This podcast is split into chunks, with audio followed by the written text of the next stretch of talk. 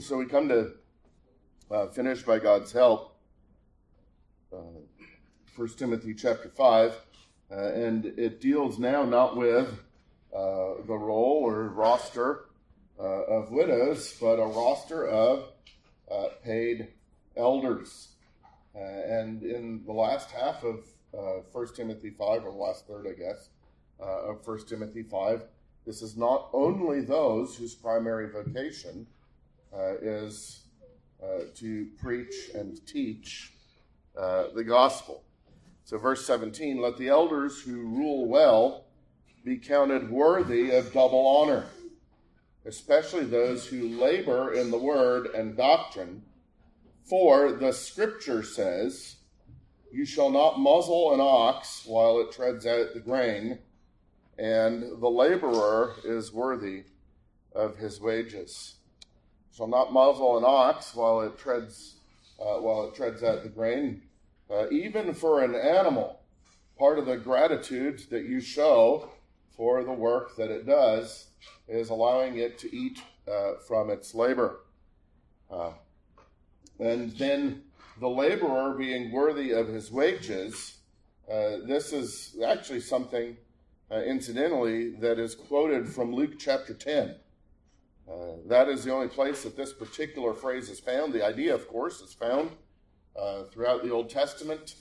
Um, and uh, uh, I think uh, in Matthew, uh, the, the scripture says, or, and quoting Christ in his earthly ministry, uh, that those who work should be able to eat from their work. But this particular quote is from Luke chapter ten. And one of the reasons that's significant is, uh, as people who are uh, unconverted and trying to conform uh, more to this age, leave the faith, uh, one of the things that they often will tell you is, well, you know, uh, the church uh, decided what the Bible was anyway, uh, and they'll refer, you know, to the Council of Nicaea or maybe one of the earlier canonical uh, lists from the uh, uh, the third or fourth century, and it'll sound very, uh, very historically informed, um, like you poor uh, uh, fundamentalist Christian who actually believe that the Bible is the Word of God. Uh, well, the the inspired writings uh, of um, The Spirit-inspired writings that uh, or the very Word of God and uh, uh, given by the authority of God, they were being recognized in real time as they were being written. Uh, we had occasion recently to reference uh, Daniel chapter nine again, uh, in which Daniel uh, recognized uh, Jeremiah as uh, Holy Scripture, as being recognized in real time then.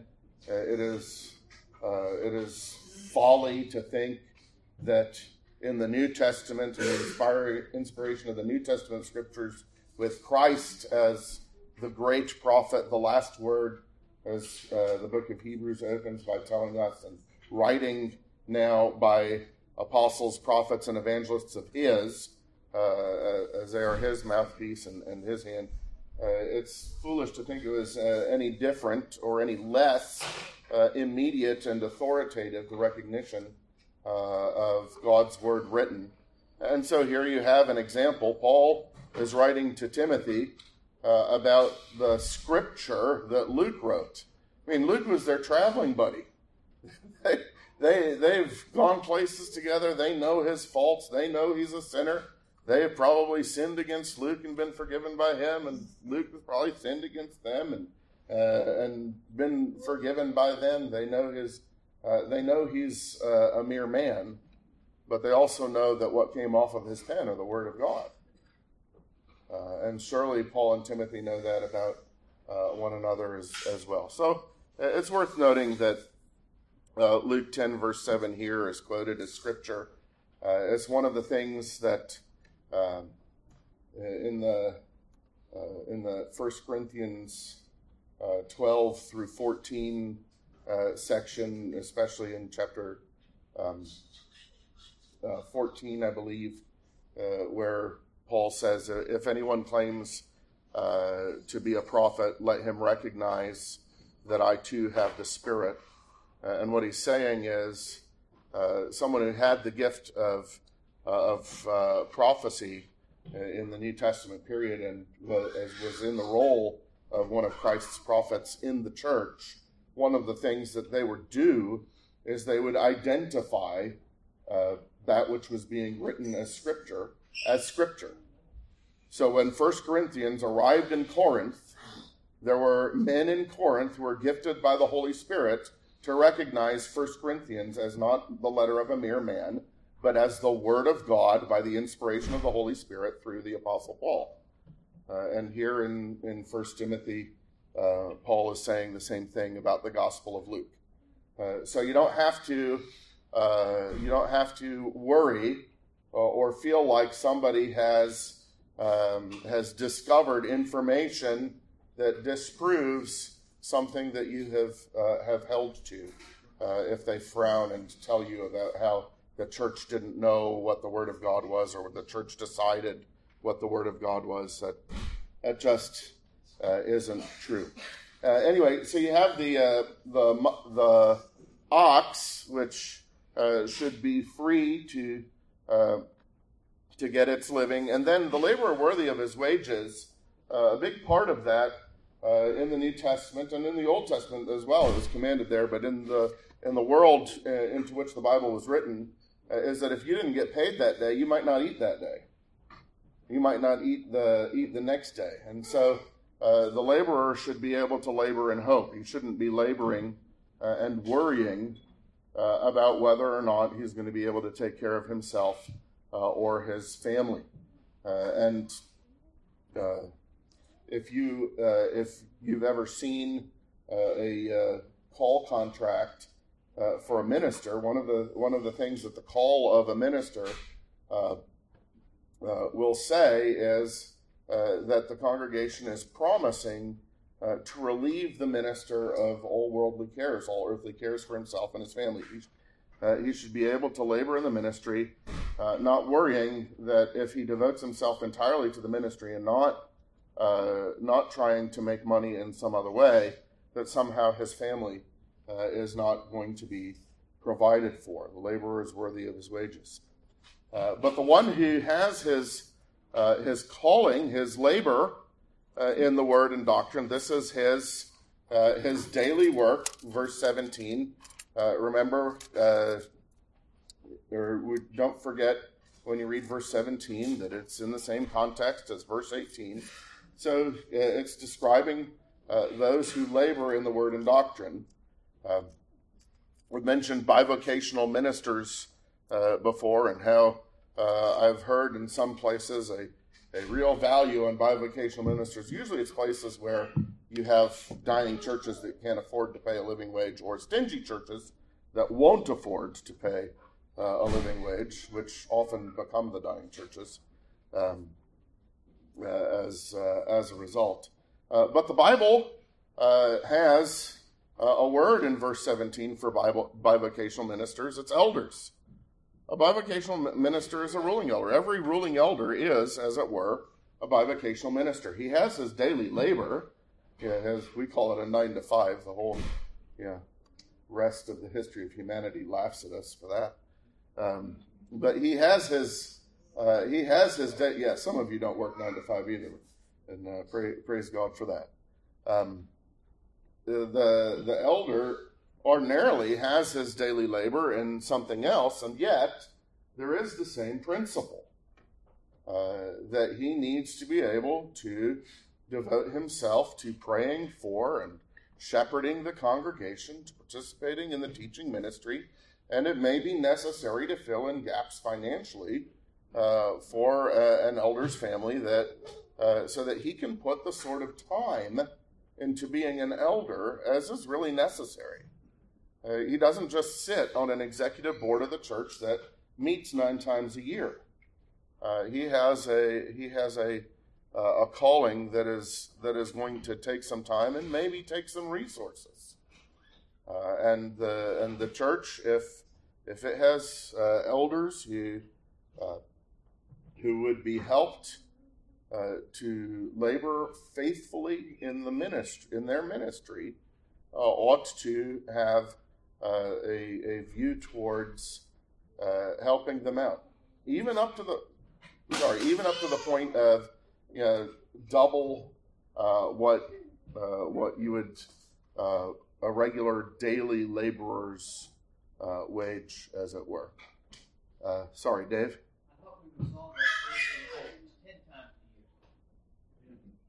No, it's nine. We we had thought it was ten, but but it turned out to be nine, which meant we're planning to skip October, which may be tempting Providence because then we have to hit November and December. Um, which anyway, neither here nor there since we mentioned it. Um, I guess there's just uh, one family here that aren't members, so. I'd say don't feel singled out, but you're singled out.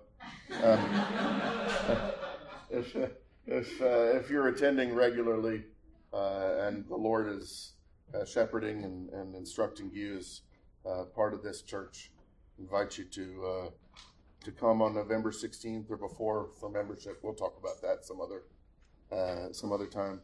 Um, but there are.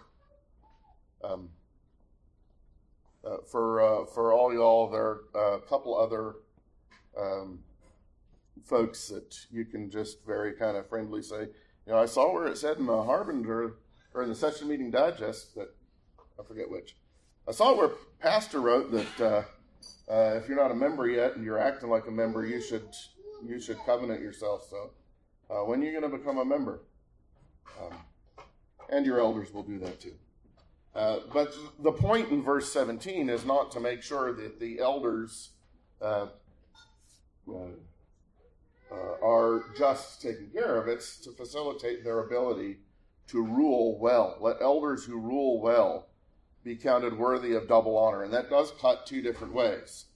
Uh, one is uh, a, a congregation that is experiencing the kind of shepherding ministry, for instance, that we uh, that we saw Paul teach and model to the Ephesian elders in Acts chapter twenty, uh, should show gratitude with gratuity. I mean, everybody expects a tip today. America's gone crazy. Um, you know. Anyway, uh, I'll do that soapbox on a, something other than the Lord's Day, um, but you should. Uh, We sh- we should receive such a ministry as uh, as makes us want to tip our elders, so to speak. Um, but the other thing is, um, if a congregation is committed to that, uh, it does emphasize to the elder and reinforce to him how important it is that he would rule and shepherd well. Uh, I think it's rare enough in our culture and our church culture that every one of us have been in a situation where we were not actively shepherded, let alone shepherded well actively uh, in the church. Uh, but that that should be uh, a congregational value. And then there's especially then the value those who the, who their daily calling is to labor in the word and doctrine. Uh, and in order to labor in teaching, the word doctrine is the word. Uh, word for teaching. In order to labor in teaching and preaching, there has to be labor in the word. Uh, a man who has not uh, studied carefully and meditated deeply uh, upon the word of God uh, is uh, is not prepared uh, to labor then in preaching and teaching it the way uh, that that particular uh, preaching and teaching ministry uh, the the way the Lord wants His church to have that particular preaching and teaching ministry. Yes, there are these bivocational ministers that are called elders in First Timothy five seventeen, which, by the way, is one of the reasons why I'm a two-office guy, not a three-office guy. Uh, one of the reasons why uh, uh, our dear brother, who uh, um, who takes it uh, very seriously, and it's a little bit outside his comfort zone, is going to uh, prepare and preach, Lord willing, Uh, for us November fifth, so pray and anticipate that. Uh, pray for Jim and anticipate that uh, with joy. But The bivocational ministry is not the ordinary preaching and teaching ministry among God's people. Uh, there is a value here in First Timothy five seventeen for what we call the teaching elder, um, the one who um, who gives his life uh, to this. Uh, now, uh, that means that uh, there's a lot riding on him, and he should um, uh, he should watch uh, against sin in himself, and the elders Uh, should watch against sin in the other elders. Uh, verse nineteen. Do not receive an accusation against uh, an elder except from two or three witnesses. Those who are sinning, rebuke in the presence of all, that the rest also may fear. Now, verse nineteen is just uh, part of biblical justice and righteousness. That accusations are not brought as hearsay um, uh, uh, just by uh, the one. In uh, Deuteronomy nineteen fifteen, for instance, and the uh, the, the bringing of uh, a witness uh, to interact with somebody who sinned against you doesn't mean if you're the only one uh, who knew about it that it can't be dealt with. You do confront personally and then bring Uh, a second, and there are situations where um, you involve an authority uh, or a defender immediately. Uh, anyway, there's there's a there's a whole complex of things there. If uh, if you are sinned against uh, and you need that the, by the witness of two or three witnesses something be established, uh, don't feel like you can't come to. In fact, I urge you uh, to come to one of your elders, including myself. And we will help you um, work through Matthew eighteen. Uh, but one of the uh, one thing that happens is if somebody is preaching and teaching, especially if they're preaching and teaching the truth, um, and then if the congregation is supporting them, uh, they also can become easy targets um, or lightning rods for uh, accusation. Um, now, uh, it's important that the sins of elders and ministers do be uh, recognized, repented of, uh, and rebuked, verse twenty. Uh, but it's also important that in uh, uh, even in their case, if we're valuing the ministry um, like we should, verse seven and eighteen, seventeen and eighteen, uh, then we need to follow the, uh, the standards, the parameters of biblical justice uh, in verse nineteen. Uh, one of the places then, my dear children, all a uh, couple dozen of you uh, who are present, um, one of the places where we learn to follow Matthew eighteen is in a household, especially a household with multiple siblings, uh, because you will get lots of practice uh, at being sinned against uh, and being confronted for sinning against.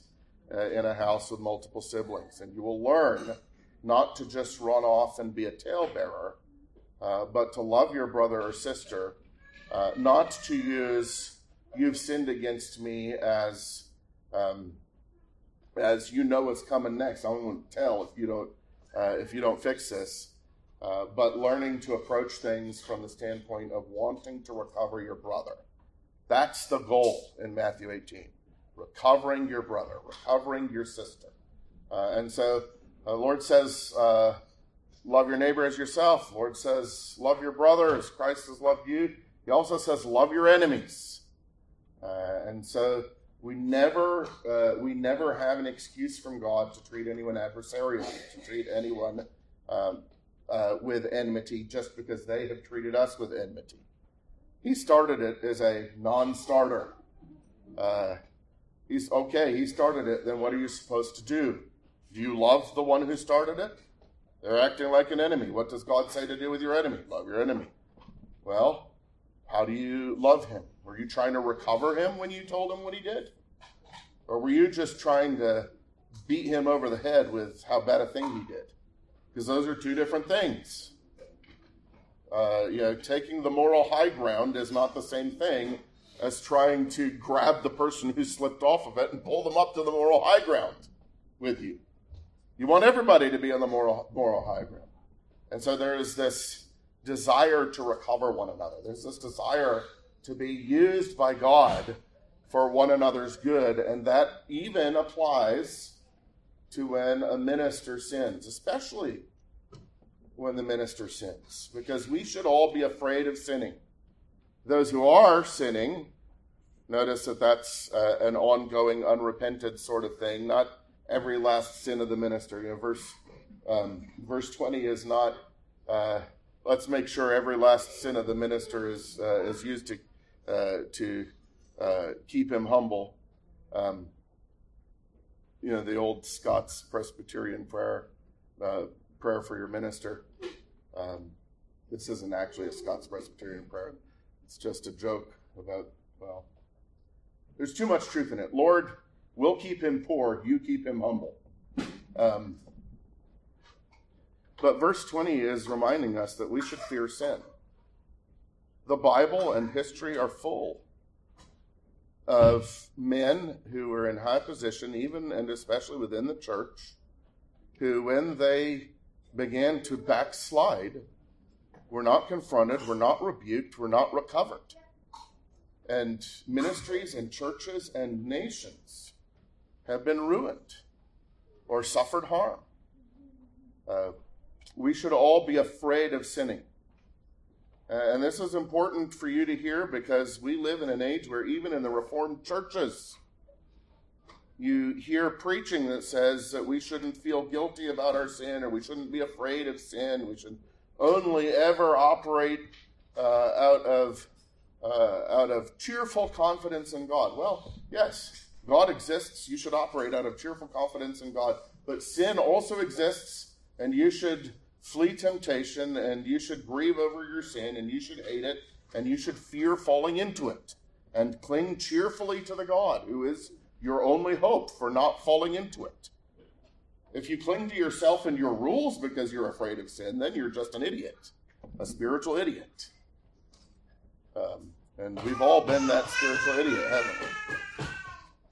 But uh, uh, but because we value the, the ministry and want its fruits to be preserved, those who are sinning um, rebuke. Uh, and so this also... Uh, for the process of ordination, especially for ordination uh, to the ministry, this informs um, uh, this informs how those who are elders already, the, how Timothy is to interact uh, with other elders.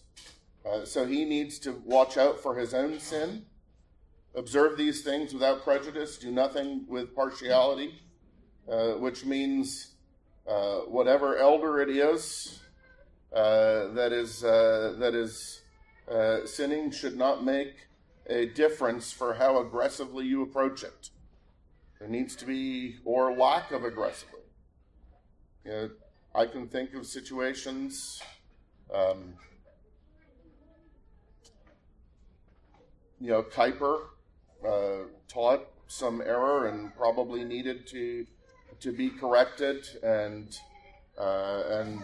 There were friends of his uh, in uh, in the Dutch Reformed churches in the Netherlands uh, who, uh, both because of their friendship and because of their perception of of how much good they thought Kuyper was doing, uh, his errors, uh, theological errors, and some things that he did that weren't uh, particularly uh, biblical, didn't get corrected, uh, and look at what came of the churches. Uh, Chuck Finney was a Presbyterian. He should have been excommunicated for his heresy uh, with uh, with directness and speed and seriousness. Uh, but uh, presbyteries and synods can end up being good old boys clubs where you're too partial to one another and you you don't uh, follow through on what you need to do. Um, yeah, people didn't like Machen, uh, and so they were quick to jump over on anything that they could find as an excuse against him. Partiality in the process of um, uh, of how we deal with elder sins uh, uh, can uh, can be very harmful to the church. So there's a valuing of the ministry uh, in verse uh, in verse twenty, and there's a valuing of the ministry in verse twenty-one. Uh, there's a valuing of the ministry in verse twenty-two. Uh, if the elders lay hands on someone quickly, uh, if they don't uh, follow the First Timothy three and Titus one uh, procedure for uh, ordination of elders, if they don't follow the the First Timothy three procedure for the uh, ordination of deacons, uh, if they just say, oh man, we need some deacons, let's get them in here yesterday, uh, and you know, they they either are hasty in the laying on of hands, or they lay hands on someone who's young in the faith, as, as we've seen uh, also is not to be done, then when that person's sins come to light, the elders are actually culpable for having laid their hands on quickly, because God warned them. And then um, uh, very, very quickly, let me uh, finish, and that, because I'm running out of time, and then I'll... Um, I'll get to you. Uh, when he tells uh, Timothy, no longer drink only water, but use a little wine for your stomach's sake and your frequent infirmities. Uh, it's, uh, it's hard work to be an elder. Uh, the uh, uh, he has to take care of his health. Uh, and then the word stomach is used here the way uh, the way we often use it is also uh, uh, in first century Greek. It's used like you'd use guts. Uh, and uh, Timothy uh, seems to have had a timid character. Uh, he had to be told to let no one uh, let no one disregard him, uh, and uh, this may include advice that he have a glass of wine before a session meeting. Um, don't want to don't want to take that too far, but uh, there is definitely uh, a seriousness and a willingness. Uh, there are times to fast. There are uh, there are times where we embrace weakness, but a man, generally speaking, should be strong for his family, and then a man who is in office in the church uh, should take uh, should view the the um, the strength and health that God has given him as not belonging to him. Uh, it belongs in part to the church for the good of God's people. Uh, you can pray for me for uh, my own care of my health. And then uh, verse twenty-four and twenty-five, uh, urging, uh, and this relates back up to verse nineteen and tw- uh, verse nineteen and twenty, uh, carefulness and persistence in investigation uh, of reports of sin. Some men's sins are clearly evident, preceding them to judgment. Those are the easy ones. In that case, you just have to be courageous. Um, Uh, and uh, and follow the procedure for church discipline. So, those of some follow later, which means you need to do your due diligence and make sure uh, you investigate thoroughly. Don't uh, don't forget Proverbs eighteen and how uh, one person seems to be right until another one comes and asks a question, and you shouldn't answer a matter before you're finished uh, before you finish hearing it. Uh, you know, the longer you live, kids, the more situations you'll be in where you were sure you knew what was going on in a particular situation of conflict or a particular situation of someone else. Someone reliable has told you what their experience was. You have no reason to doubt them. Uh, but there was more information than they knew, or they were misperceiving, or, uh, or whatever. Uh, but happily, and this should be the case, when we investigate elders more often than not, uh, the good works of some are clearly evident uh, already, and those that are otherwise cannot be hidden.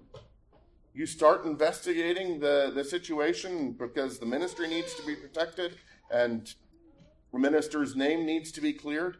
A minister should always be happy um, uh, to be investigated if the if the elders say it's necessary. It's always a red flag for me at a presbytery, in a presbytery situation where when the presbytery does not want to uh, investigate, or even the man accused does not want to investigate an accusation of significant sin, because it is important to vindicate the name of the, of the minister, or vindicate the name of the elder, so that uh, his usefulness and fruitfulness in ministry Uh, can be strengthened. And verse twenty-five is describing that. Um, if we are following biblical guidelines, ministers and elders do not generally stand on the on the uh, rooftop and announce all the good they've been doing. Uh, but sometimes God's way of bringing the good that uh, a man has been doing to light is, even though he wasn't letting the, his right hand know what his left hand was doing, uh, he got accused of a sin, and so there had to be an investigation. And rather than the investigation bringing a sin to light, it actually brought godliness to light. Uh, and how much strengthened then would a ministry be in that case? Um, so as far as elders or deacons work in verse seventeen through twenty-five, there is, of course, uh, relieving uh, the minister and his family's earthly needs, and any elders and their families' uh, earthly financial needs, so that they can rule well uh, in their eldership as well. Uh, there is the care for the elder and the and the minister's um, physical health, uh, and uh, the the other stuff is just part of a congregational um, a congregational value upon the, the ministry that is going to be expressed financially. There's more involved in taking care of elders and and, uh, and preachers than just making sure the family eats and that the, the family isn't worried. There should be the expression of a congregational value.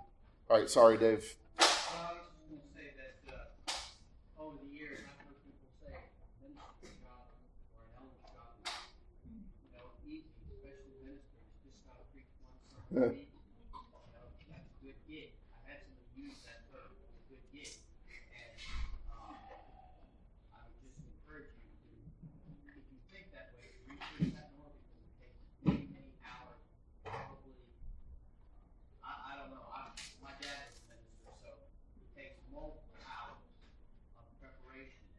Plus, we as elders, uh, we have families, we have personalities, we have issues uh, within our families. We have the same struggles that everyone else has. Uh, and we also bear the burden for many in the church. You know, we, not everybody's privy to everything that's going on, but at times we grieve over things that we, we, we have to deal with and carry with us because they do place a burden on us.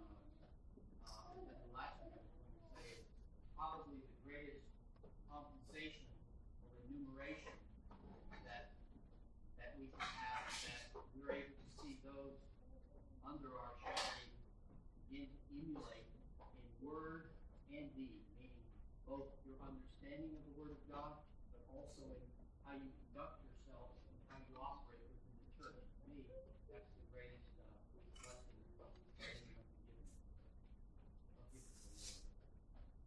Uh, thank you.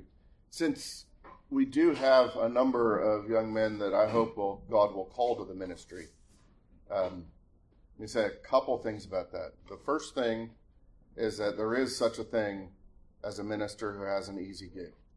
A faithful minister uh, is a calling that you never get time off of, because you don't get to stop being a minister uh, ever. Um But I have known, I knew them in seminary, I know them now in the pastorate, many men who did have and do have an easy gig. Uh, and they'll often be the same sorts of men who um, uh, who will talk about how, you know, it's pastorally wise not to have exegetical or, or doctrinal preaching. Um, because if you can have preaching light, then you can have studying light. And uh, uh, and you can you know you can think that your ministry is to make sure you play golf with every man in the congregation on a regular basis, uh, or uh, or whatever it is. So if you are called to the ministry, uh, uh, plan to devote your whole life to it. Uh, a second thing is the the minister must not be a lover of money. And so uh, he should be, you know, percentage-wise, uh, especially if the congregation is following the instruction of this text, uh, one of the top givers to the church. Uh, even if the church doesn't know it, God knows it, and you should have uh, you should have the character that's described in chapter three, especially if you're getting compensated in the way in chapter five. Uh, so, uh, and if if a minister is is frugal and generous, that also will will help guard the ministry from the accusations that we were talking about. Um, but yes, uh, Dave is exactly right. The first and fo- the first compensation, of course, is the pleasure of God in His Son, as He sees His Son's character and ministry um, uh, imitated, displayed in the minister's own uh, character and ministry. But the second greatest pleasure is, yeah, Third John verse four. I have no greater joy than to hear that my children uh, walk in truth. Um, yeah, the, the church in Mississippi, when we were leaving um, uh, to plant the church in Iowa, uh, they gave us a, a plaque with that on it. And God forgive me for how unbelieving and, and difficult, you know, how much difficulty I have in seeing how good His work is. And, Uh, I am so grateful to Him for His fruit in, in your life. But that was the moment when I opened that thing up and, and I saw Third John verse four. We're like, oh, they get it. That, that this is this is what we want. Um, uh, I hope that you children know that about your parents. Uh, that their greatest joy is to see you walking in the truth. Uh, and I hope that the congregation knows that about all of their elders. Uh, that that's, that's what we want from you. That's what we want uh, from God for you. All right, let's pray. Our Father in heaven, how we thank you and praise you that you gave your Son. Lord Jesus, we thank you and praise you that when you ascended on high, you gave gifts among men, uh, including uh, those, including and especially those Uh, through whom you minister your word to us, uh, the shepherd teachers. And we pray, O Lord, that as you have placed such value on the ministry, you would give to us to place uh, such value in the ministry, and that you would bless, O Lord, that which you have appointed by bearing fruit unto the joy of your people, but especially unto the glory of our Lord Jesus. In His name we ask it. Amen.